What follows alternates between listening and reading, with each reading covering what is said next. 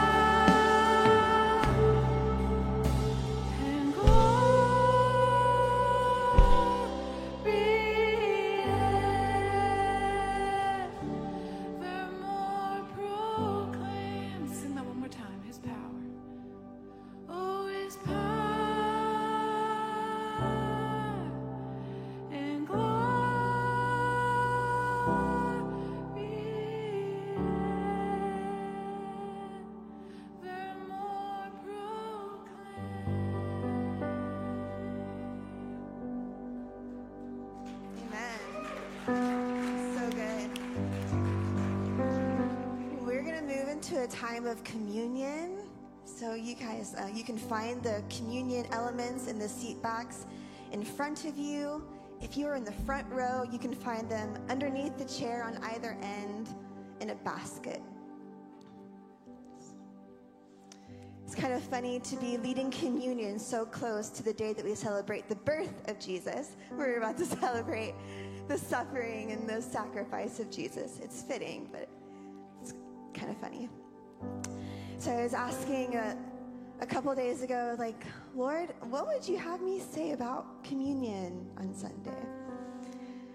And my mind just kind of naturally always goes to the questions like, why do we do communion?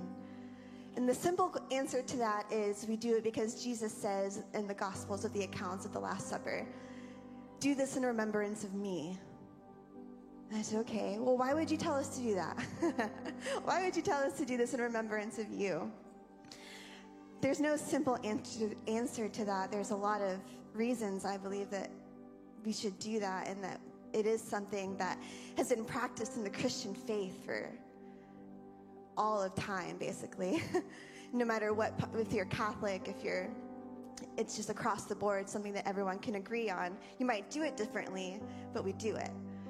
So, and then I came across something that said, you know, doing, t- partaking in communion doesn't make you a Christian, but it really does help you in your Christian faith.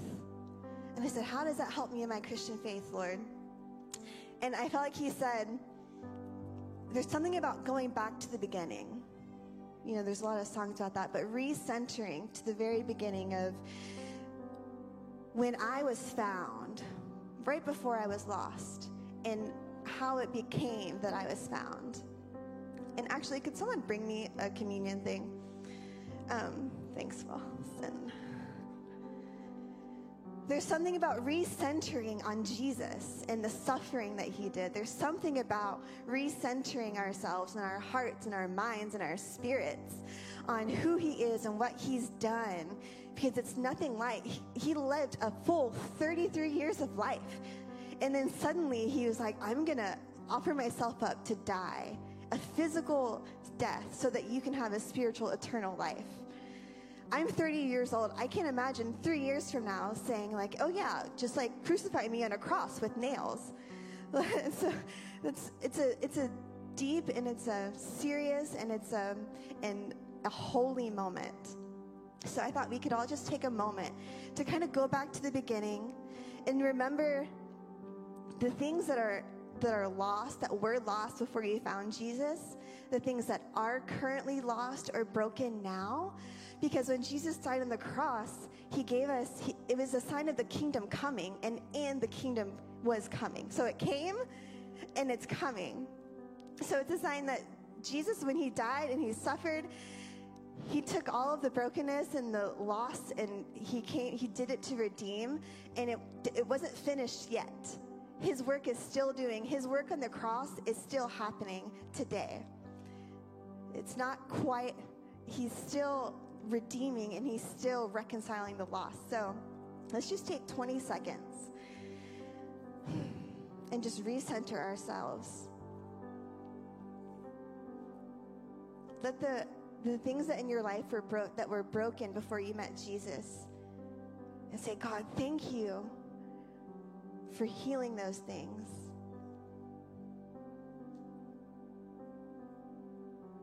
Thank you for your suffering that has brought healing. Thank you for the broken body that has brought healing to my life. And think about the things that are still in progress. Jesus, thank you that you died for those things too. You suffered for those things too. Thank you, Jesus.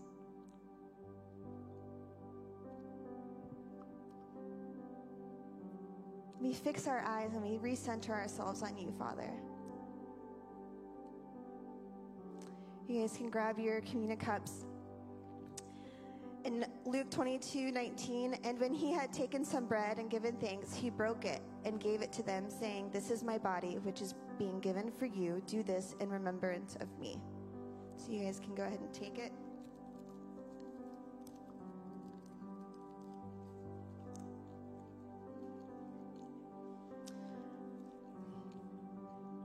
Jesus, thank you for your blood that was shed to reconcile the lost and to redeem all of creation.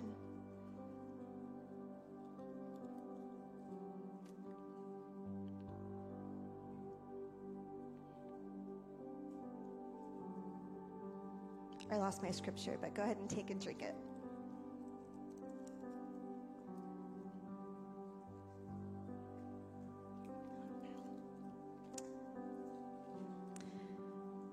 Jesus, thank you. We worship you and re- we recenter ourselves on you this morning. Thank you for your body that was broken and your blood was that was shed so that we could be found, so that we could be reconciled, so that all of creation could be redeemed in your name. We recenter ourselves on your sacrifice this morning. We love you and we worship you in Jesus' name. Amen. Thank you, band. You guys can turn around and say hi to someone around you.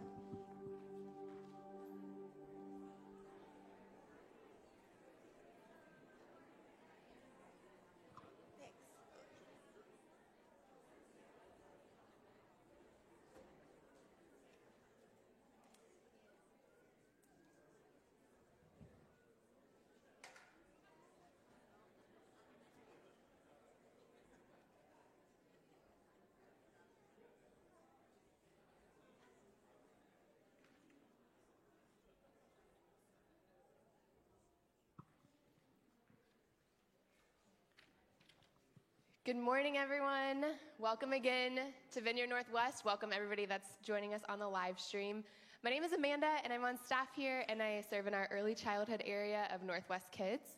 It's really great to see all you guys here. And I wanted to give a special welcome if it's your first time here. We're super stoked to have you here today. And if you'd like to get more connected, a really great way to do that is to fill out our Connect card and stop by the Welcome Center, which is across from where you got your coffee this morning. You can fill out the Connect card by going to vineyardnorthwest.com or just scanning the QR code on the screen, and it will help you get connected. So, um, there's a bunch of things coming up around here that we're excited to tell you about. The first is our Christmas Eve service. So, on Christmas Eve, we'll be having a service here at 7 p.m. Super family friendly. There'll be no childcare, so bring your whole family. You're welcome to invite your neighbors, your relatives, your friends. It's open to everyone. It'll just be about an hour long. Um, and there'll be elements that are great for the kids as well. Um, so we'd love to have you here for that. And then the next day, we know that's a Sunday and it's Christmas Day, but we will not be having Sunday morning church. So you might want to write that down. It'd be really sad to show up and see that there's no church here. So that's happening. And then on Christmas Day, we also will be doing something different. We have a Christmas Day outreach that we'd love to invite you to come to as well. Whole families, children are invited to participate. It's a great way to just serve our community, show them Jesus' love on Christmas Day. We'll be taking some groceries, some meals, um, and just getting to pray for people that really could use it on Christmas Day. So we'll meet here at the church in the atrium at 11 a.m., um, and then we'll kind of go out and do some awesome stuff. My family's done it the past few years, and I love it. It's just a tradition our family, our kids are super used to it. They're young, so they don't know anything different, but it's always been really powerful. Um, and then in January, on January 8th, wanted to tell you guys that if you it is one of your first times here, you're newer around here, we will have a newcomers luncheon, and that will be in the atrium at 1:15 after our second service. So we'd love to invite you to join us for that. So now I'm going to invite Van up. He's going to share um, this next announcement with us.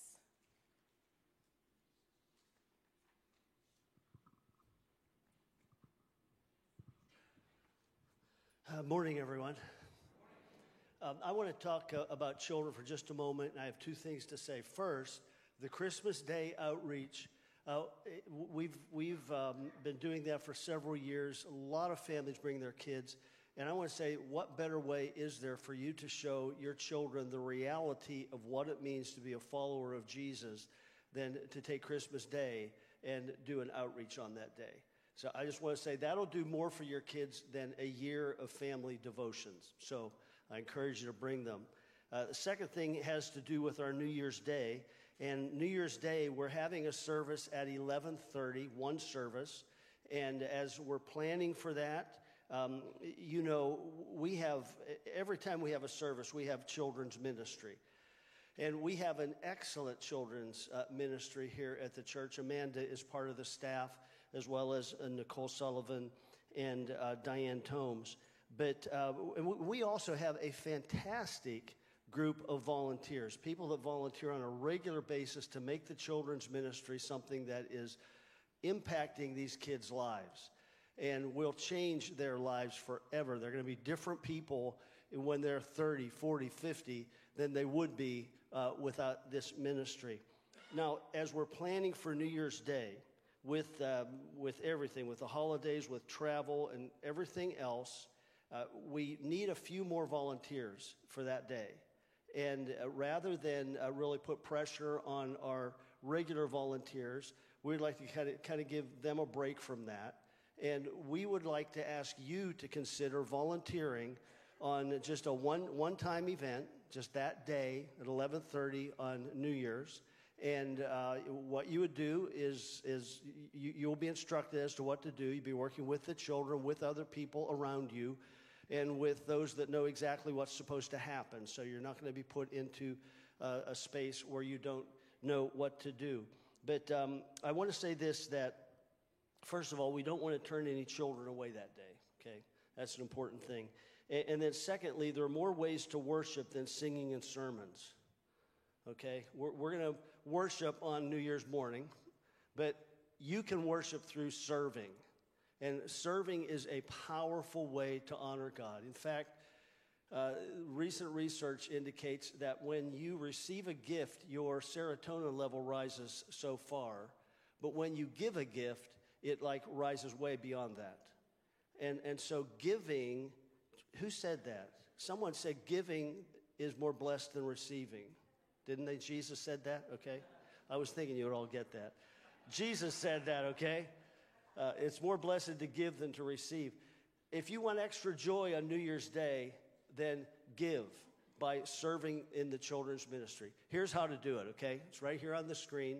Uh, New Year's Day, are you willing to volunteer on New Year's Day? All you need to do is follow the QR code to fill out a short form background check and the time commitment for the service is 11:10 to 1:15. And um, if you fill that out, here's how you do that. If you're like over 40, uh, you take your phone, you turn the camera on. All right, you point your camera up here at this QR code, and you keep pointing it at it. If you have to, maybe make the screen a little, little closer, uh, and eventually that there's going to be a little square that's going to kind of come around this on your camera. When that happens, you touch that square, okay? Then that takes you to the page where you can uh, register for this. If you do this, if you use the QR code, you sign up for this, we will be in touch with you about this, okay?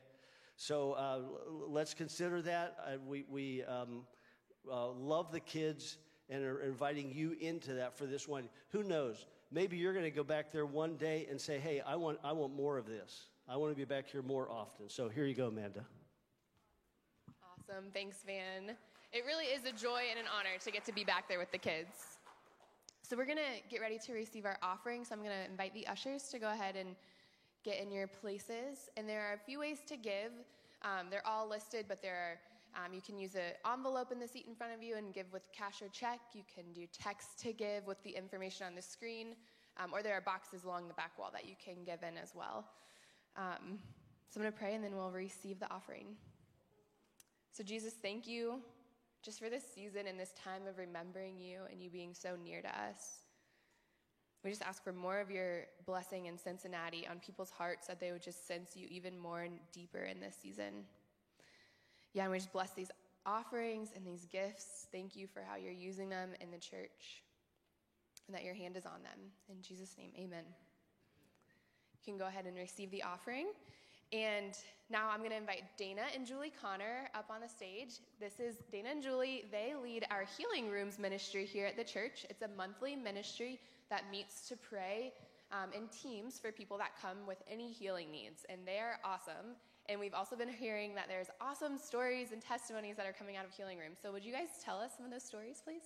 Yeah, we have a couple that we're going to share today. My wife will, Julie, will share the first one, and then I'll share the second one. Yeah, so um, as Amanda said, we meet once a month. It's the second Saturday of every month. Um, we break out into teams, usually two or three, and pray for anyone who comes. Um, some weeks or some months it's 10 people.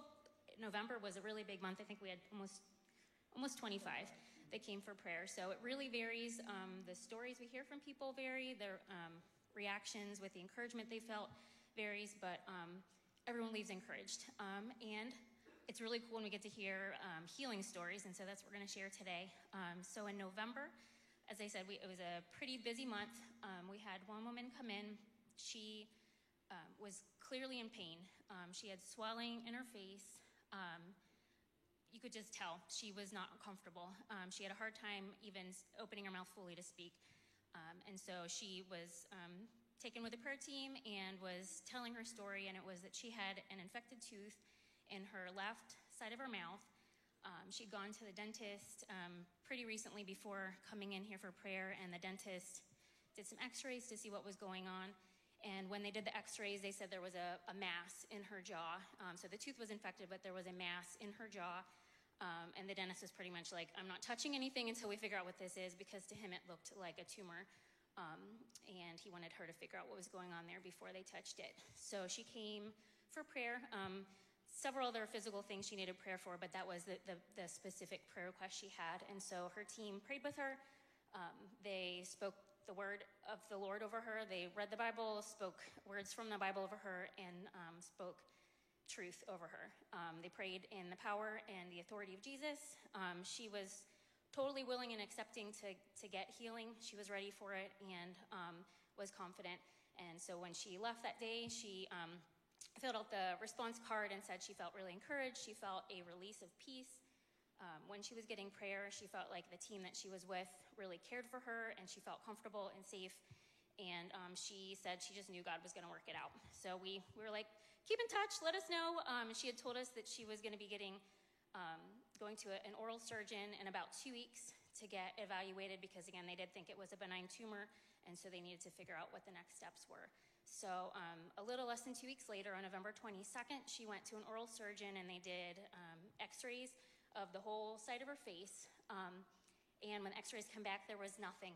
Nothing was there. There was no mass. Um, awesome. It was gone. It was totally gone, and she was just floored. Um, so she got in touch with someone here, and then uh, I was able to speak with her this week and just hear her story. And she's just so excited. Um, her family's excited. She's got um, family that are believers, that, that are Catholic, and that um, would seek more I guess, to communicate with Mary. And so she was able to say, hey, look, we don't need Mary. We can talk right to Jesus and he can heal. Awesome. Um, and she also works in a hospital at, in a, a cancer unit. And she said um, she's, as a believer, she's not always just open and able to share the gospel there. You know, you kind of have to wait for a window for someone to open the door for you to share um, in that setting. And she said, um, with receiving her own healing, she's had opportunities to share with coworkers and with people that she's serving there who have cancer and just to tell them what, what the Lord's done in her life. And so we're just excited that more awesome. healing is going to like keep coming from her story and testimony and the belief that she's encouraging others for yes. healing. And so, yeah, that's we amazing. love hearing that That's kind of awesome. Yeah. Praise God. That is so awesome. And another story, real quick. We had a lady named Dave, um, Debbie, come in on in August, in July of this year, um, for several things, but one was she had been diagnosed with heart failure and she was gonna, she was scheduled to have a pacemaker put in. She um, started having heart issues in September of 2021. Um, she had the EK, the full um, everything test, EKG, cardio, um, cardiogram, and her percentages were real low. That's when she was diagnosed with heart failure. Um, she tried medications, it didn't react well with her body. She tried cardio rehab. Um, her percentages were still low, still um, heart failure. She had um, gone into the hospital multiple times during this time. So she came in prayer for in July, um, and the team prayed for her. She um, felt God's presence. She felt lightness. She felt less pressure in her chest, and so she, um, and she was very thankful on her card too. She said that she knew God put her on the right team with the right uh, people to pray for her.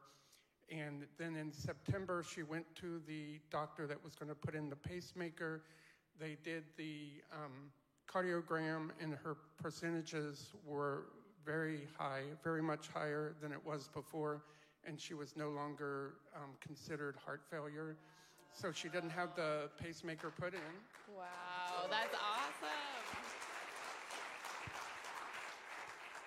And she actually, last week, she went to her heart doctor, um, full checkup, and her heart is, is good, um, no complications. And she, she even said, she even told her doctor she believes that this was a miracle, and Wow. he said that he had to agree with her because he doesn't know why um, it changed. So. That's amazing. That is amazing. Praise God. That's awesome, guys. Um, so those are all of our testimonies. Like I'm ready to like share those with people that I want to get prayer and receive Jesus. So those are things that we can share with people, um, especially this time of the year. Um, but if you feel like any of those, like if you have problems with your heart, if you know people or people in your family that have problems in their heart, any mouth, teeth, jaw, any tumors in your whole body, um, and just confidence in sharing testimonies. I'm going to just pray and release that stuff really quick. All the stuff that we saw happen, God's going to do it again. So um, receive any of that that you need. So, Jesus, we thank you for those powerful testimonies. Thank you for how you're working here in this church, in this ministry in Cincinnati, Ohio. And we just release your presence right now to do those things again in this room. And to anyone watching, that these things can be done over the live stream. So, all heart failure levels be increased to where they're normal right now in Jesus' name. Mouth pain, infections, tooth pain, jaws be healed right now in Jesus' name. Any tumors in any bodies dissolve, be gone. Not only be benign, but just be gone in Jesus' name. Just thank you for your power and your presence. And we just release a new gift of faith to ride on these testimonies and these words, to share about what you're doing in your power with the people around us, especially at work and the people that we see every day. Yeah, we thank you, Jesus, for your power and your love, and we receive it and welcome it. In Jesus' name, amen. Amen. Thank you guys so much. That's awesome. Thank you. I'm going to I'm going to welcome up Luke now, and he's going to share the message with us today.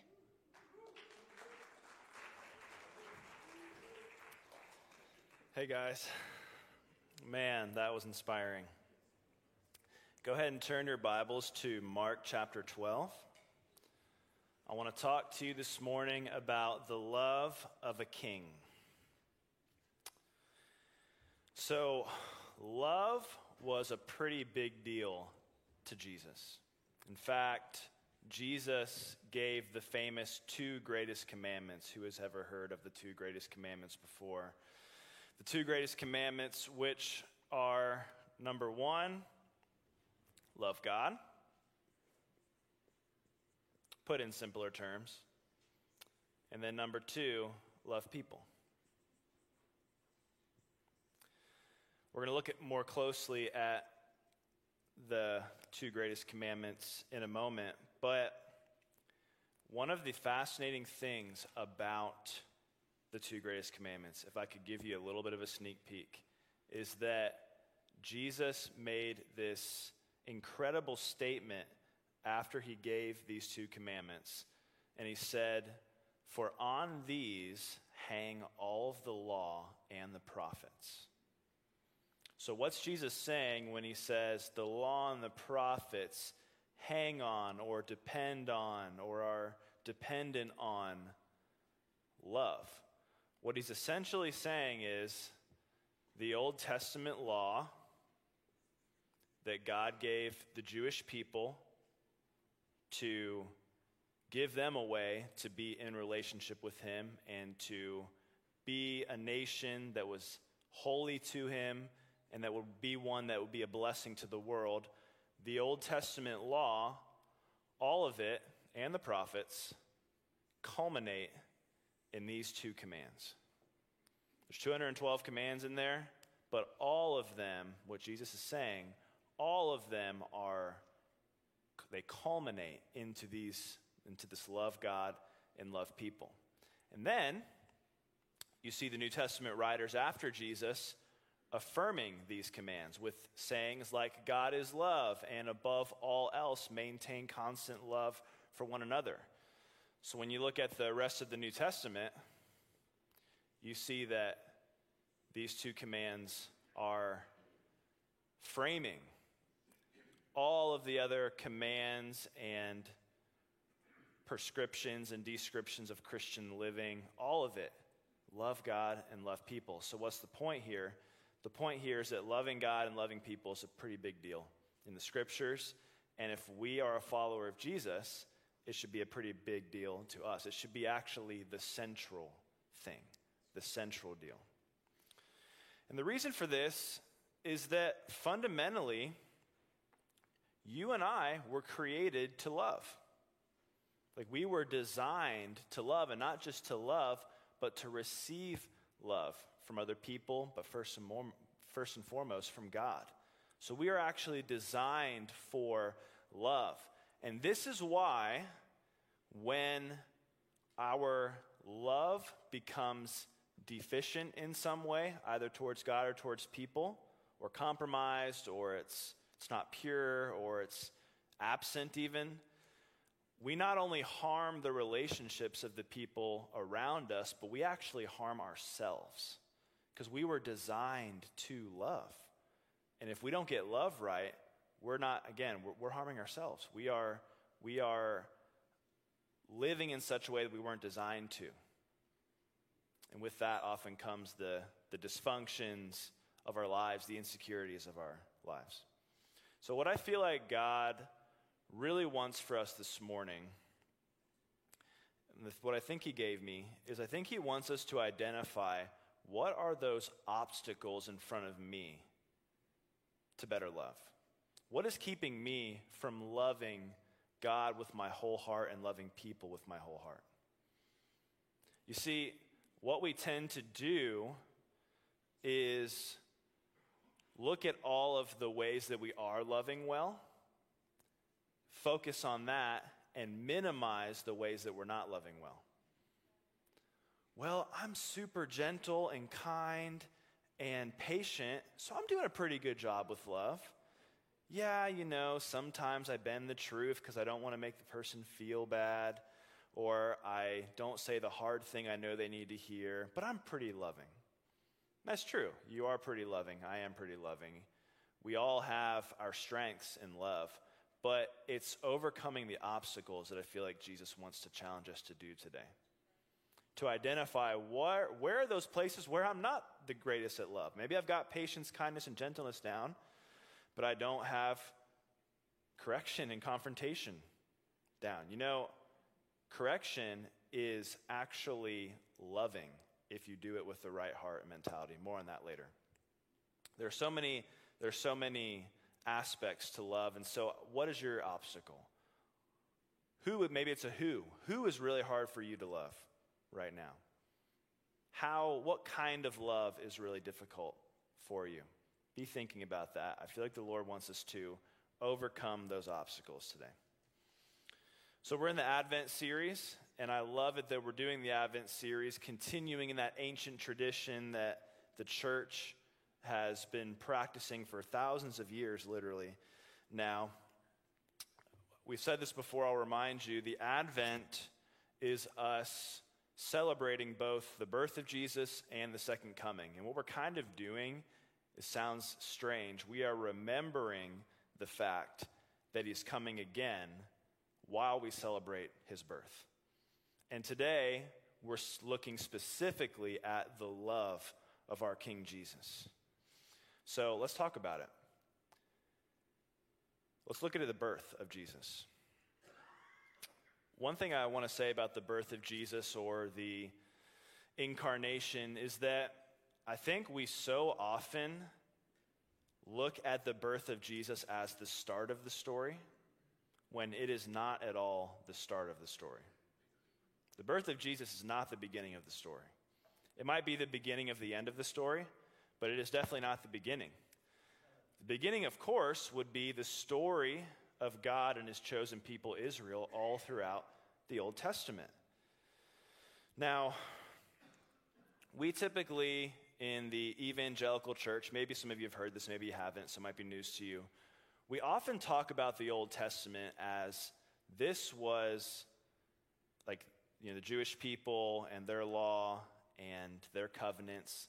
We look at the Old Testament and we say things like the Old Testament story is there so that we can see how much we need a Savior, so that we can see that we can't do this on our own. We can't attain righteousness on our own. We can't make things right in this broken world and make things right between us and God on our own. We see how the Jewish people and the Israelites failed miserably at attaining that through the law and through their own actions, and so we see that we need a Savior. And all that's true.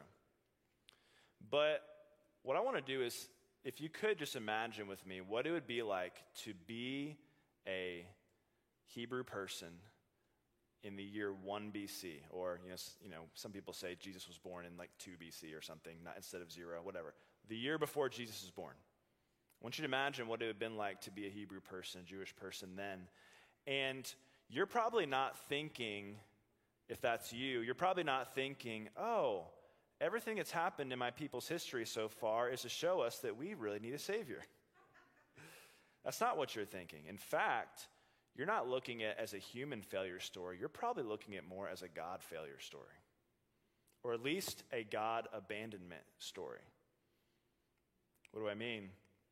You see, God, He chose Abraham, told Abraham, I am going to make a great nation out of you, and that great nation is going to be blessed and be a blessing to the whole world. That was a promise God gave to Abraham.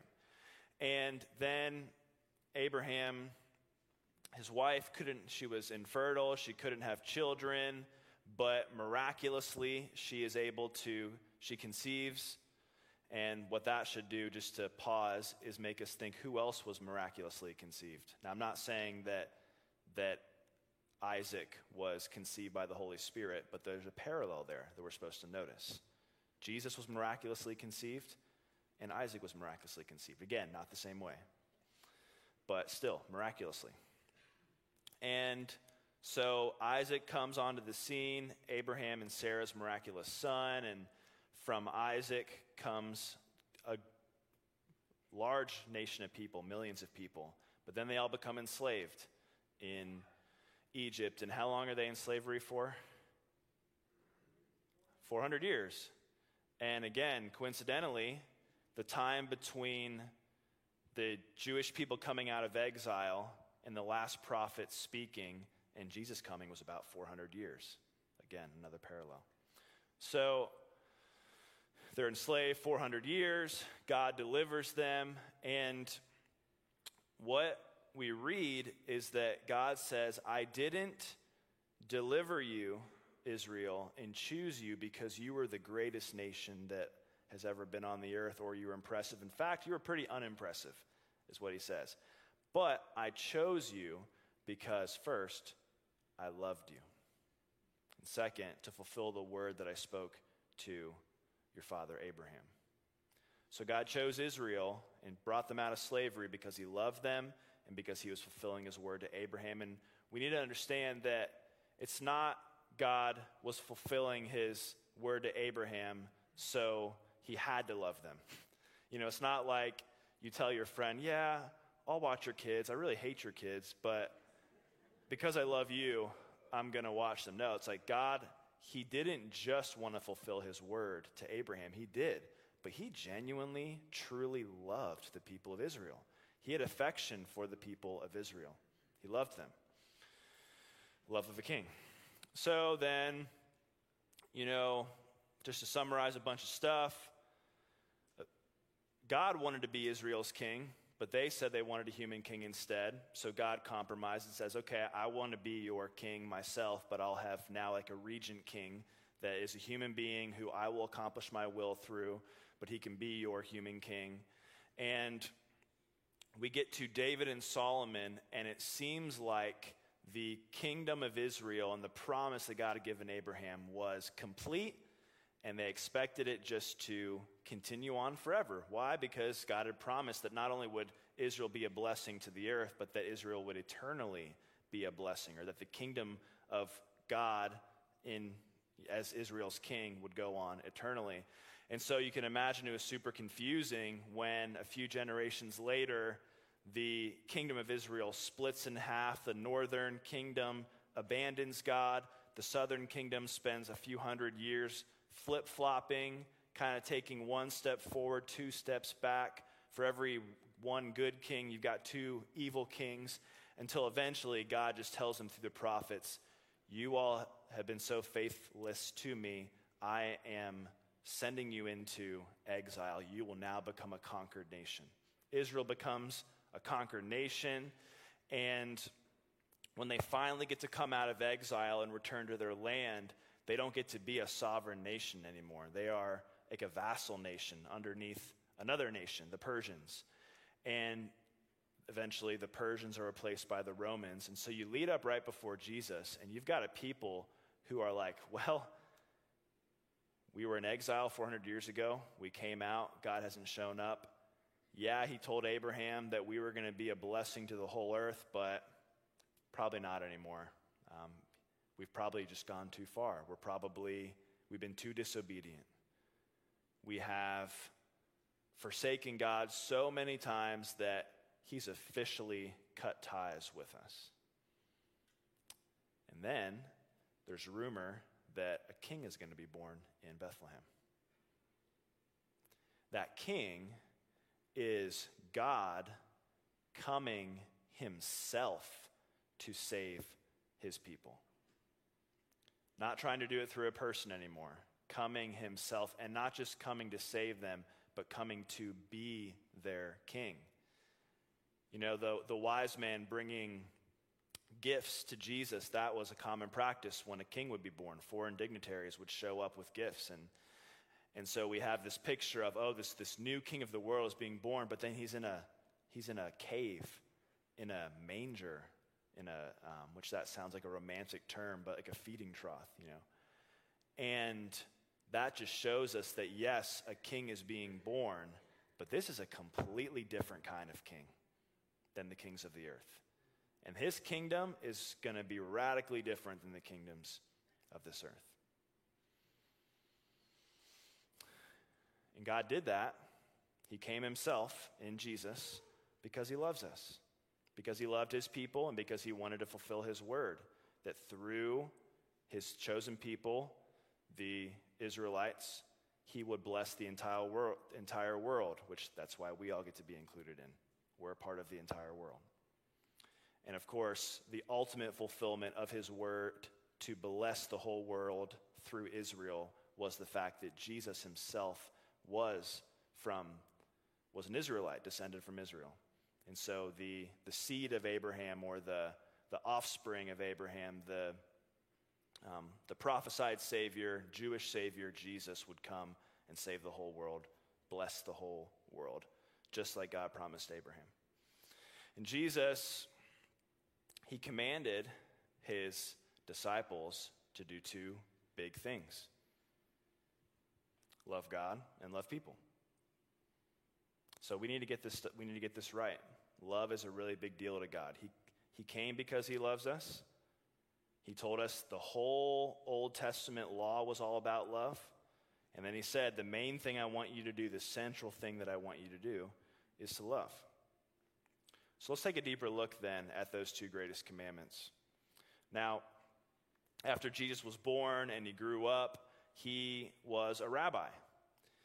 And so, because Jesus was a, uh, obviously, he was God, he was, a, he was Savior, he was King, but the way he was initially received by his first followers and disciples would have been as a rabbi. He was following in the tradition, the Jewish tradition of rabbis.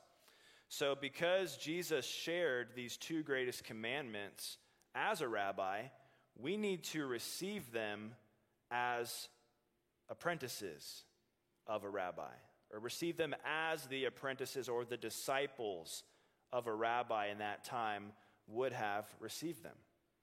So, let's talk a little bit about what an apprentice is.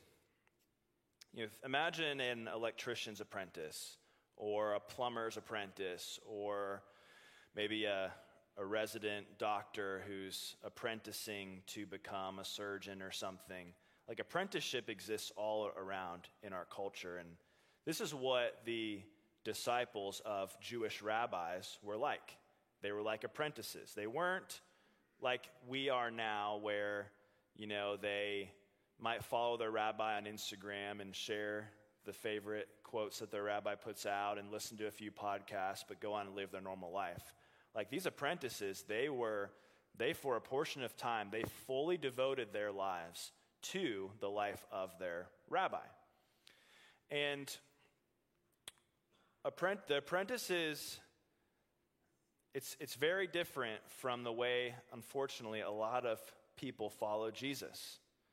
Like, again, imagine an electrician's apprentice. Imagine you want to learn to be an electrician, and you decide you want to apprentice under someone who is an electrician. One thing you don't do is you don't go to that, uh, that master electrician and say, Hey, I'd love to be your apprentice. Um, I've got time usually on Fridays from like 7 a.m. to 8:30 a.m. and sometimes on the weekends and yeah, you know, Thursdays I could I think I could make Thursdays work. You don't ask the person you want to apprentice under to fit their life to, according to your schedule. Do you?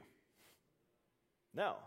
You say, Here I am. Tell me when you're working. I'm going to come and apprentice under you. Apprentices fit their life into their master's schedule. Sobering quote from a book I'm reading called, that we're actually selling up at the bookstore, called The Ruthless Elimination of Hurry, is most of us are actually too busy to actually follow Jesus. most of us are too busy to follow Jesus. And how do we know that? Well, you know, this is going to sound challenging, and I'm speaking to myself too, so don't, don't be discouraged or feel ashamed or judged. But how often do we, when we see that, you know, small groups are starting to happen, or when we're challenged to, to start giving more financially, or when or we're challenged to start serving, like Van's appeal this morning, how often do, is our first thought, do I have time for that? Do I have time to serve more around here? Do I have time to go to a group that might meet twice a month to further my discipleship with Jesus? Do I have, and then of course with money, do I, do I have enough money to give more? That shouldn't be the first question. If we're truly wanting to be apprentices to Jesus, you know the first question should be? What does God want me to do? Does God want me to serve? Yes. Okay, then my schedule is subservient to that word from the Lord. I don't try to fit God's word into my schedule. And there's grace. We all do this. There's grace. And I don't think that God is looking at you, pointing a finger, scowling at you for thinking this way if you ever have before. But let's go on a journey together to not think that way as a church. To not think, am I, do I have enough time to do what God's calling me to do? Do I have enough money to do what God's calling me to do? Do I have enough energy to serve in the way God's calling me to serve? Let's let what God is saying be the fundamental thing. If you're an apprentice, you also you don't pick and choose what you would like to imitate about your master. You're not, if you're a surgeon apprenticing under another surgeon, you're not like, oh, I see that you inserted the scalpel there. That's a good idea. I think I'm going to insert over here, though. you do exactly what they do. You base your entire practice exactly around what they're doing. And then maybe over time, when you've been doing it for decades, you nuance it and stuff. But when you are apprenticing, it's you're not trying to like innovate the model. You are you are imitating fully what the person who is way ahead of you is doing. You're imitating it. And then finally, your goal as an apprentice is not to just learn what your master does and then have that knowledge. but to actually do it. Like the point of being an electrician's apprentice is that you can be an electrician and do electrical work. But how often in the church do we do all of these trainings and go to these conferences and listen to all these podcasts and read these books and learn how to do it, but we don't actually do it? Again, I'm challenging myself. If I'm challenging you, know that I'm also challenging myself. I mean, just a few days ago, I was at Kroger with my boys. I saw a woman with a brace. I felt God nudge me to pray for her. I didn't do it. I felt too busy. I felt too stressed. I felt too much like I wanted to get home. And so I didn't do it. So I'm speaking to myself too. We all, I mean, I think we all do this. But if we're going to be an apprentice of Jesus, if we're actually going to follow him the way that he commands us to follow him, we got to, like, this whole, like, these two greatest commandments, they're going to mean nothing if our mindset is, ah, I pick and choose what Jesus tells me to do. I do some of it, I don't do others of it. Or if our mindset is, yeah, I do what Jesus tells me to do when I have enough time or when I have enough resources or when I have enough energy. Like, if those are our mindsets, a sermon about loving God and loving people is pointless. So we have to start with, Lord, how am I not viewing you as the master of my life? Like maybe you said the prayer, but is Jesus the master of your life? Is he the Lord of your life? Does he dictate everything about you? Is he the most important thing? For a lot of us, that's our biggest obstacle, to love. Our obstacle to love isn't that we are short tempered, it's that we have, we've called ourselves a Christian and we've said the sinner's prayer, and we're saved. I believe that. So I'm not saying you're going to hell. But we've done all this stuff, but we haven't actually told Jesus, like, you're the king of my life, and you are, whatever you say comes first above everything else. Some of you, that's your obstacle. What the Lord's inviting you to do today, again, not with a scowl, but with, a, with kindness in his eyes, but with seriousness, he's inviting you to take your next step towards being not just a Christian or someone that goes to church, but an actual follower, disciple, apprentice of Jesus. Let's read this scripture.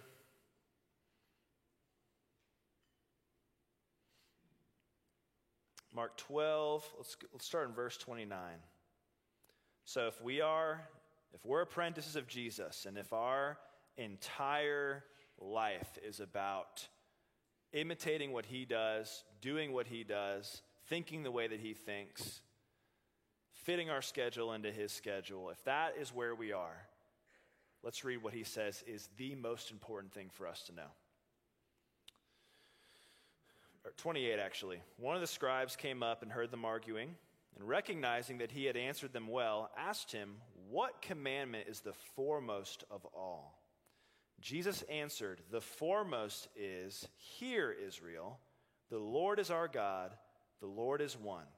You shall love the Lord your God with all your heart, and with all your soul, and with all your mind, and with all your strength. The second is this You shall love your neighbor as yourself. There is no other commandment greater than these. I have a few thoughts I want to share about these two greatest commandments.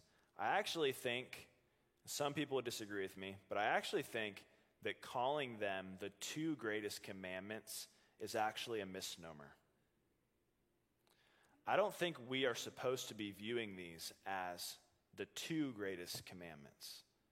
You see, when Jesus gives these in one place, he starts with love the Lord your God with all your heart, mind, soul, and strength. And then he says, and a second is like it love your neighbor as yourself.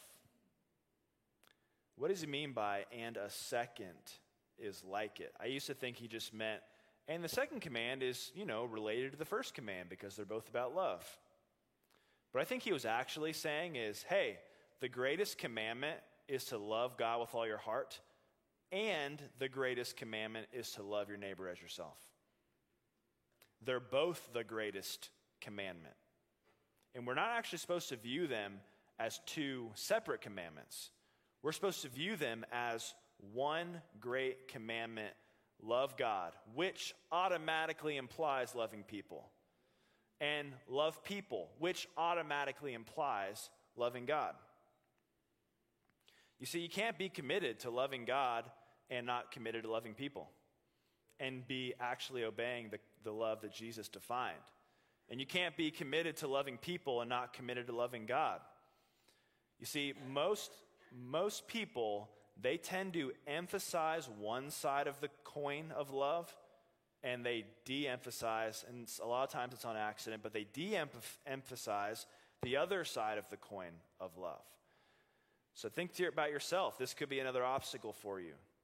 What are you more focused on in your relationship with God and in your following of Jesus? Is it loving God or loving people?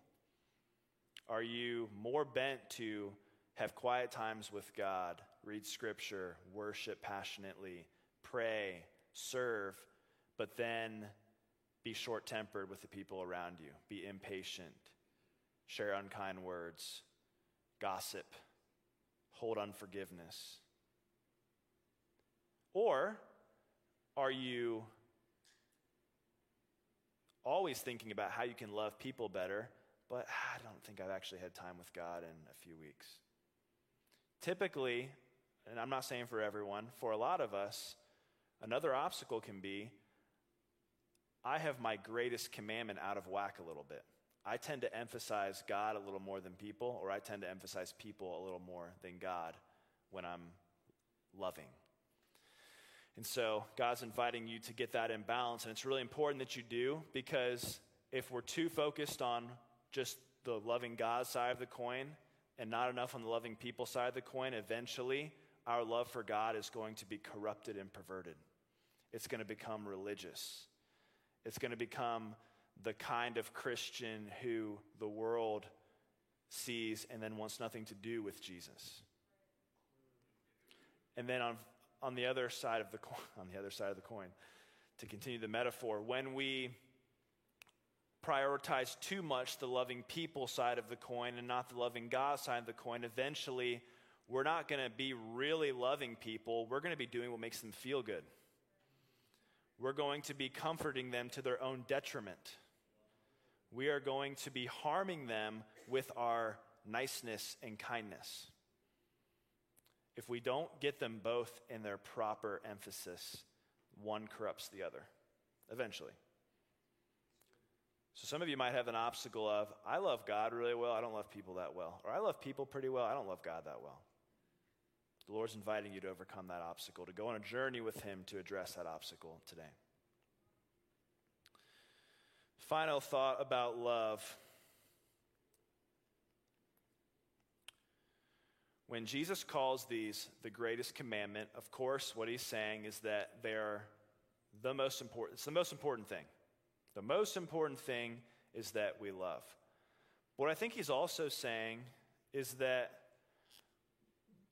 we should think about the other commands in Scripture as being a part of love.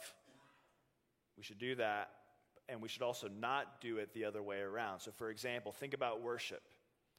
I think when Jesus says these are the greatest, what he's saying is we need to view worship as a part of love, not love as a part of worship. Does that make sense? Like when, when we worship, it's we do it first and foremost because it is a way of loving God. And when we are patient with people, we are patient with people because it is a way, it is one slice of loving them. To give you a visual, if this is love, you know, maybe there's, this is worship. And then we've got patience and I could go on. I could go on. But what we shouldn't view it as is, you know, this is worship, and a part of our worship is loving God, and then maybe another part of our worship is something else, etc. So here's why I'm sharing that with you. I feel like God wanted me to emphasize this morning, I'm going to do it quickly, that love doesn't always look like niceness. But even when it doesn't look like niceness, it is still a part of love. And let me explain that. and just to give a little bit of a caveat, some people do think that like God's mission for them is to, okay, I'm about out of time. Let me fast forward. Okay, here's, here's what I really want to say. I'm not even going to do the whiteboard. Um,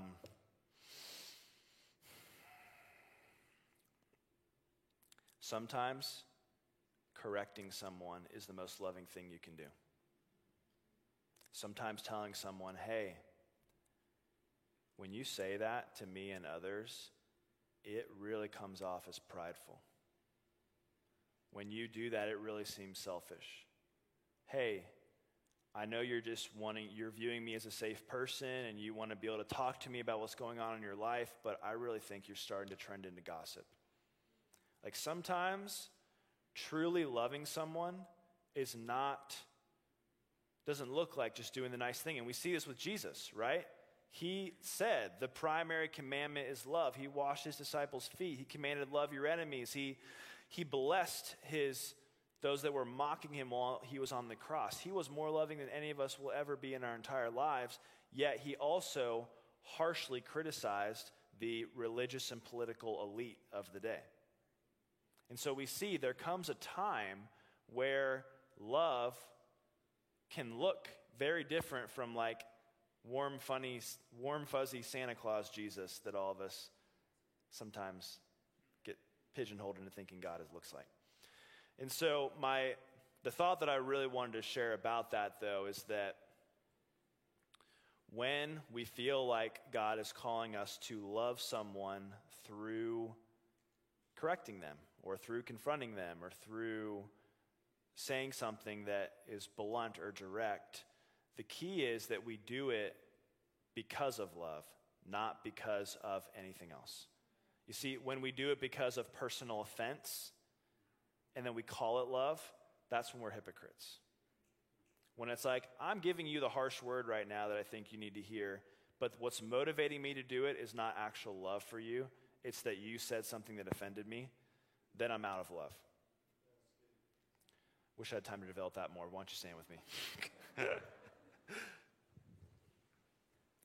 Jesus, we want to be your apprentices. We want to be your disciples. We want to base our entire lives around you. You said, Love the Lord your God with all your heart, soul, and strength. I ask for a blessing on us now to do that. You said, Love your neighbor as yourself. Lord, give us the grace to love the people around us with our whole hearts. In, G- in Jesus' name, amen. And as you leave, as you leave, I just want to say that uh, just go, be blessed in Jesus' name with the love of God both on you, in you, and through you. Thanks, everybody. Have a good week. Prayer teams, come on up. Sorry. Prayer teams, come on up if you want prayer. If you want prayer, we've got prayer teams up here.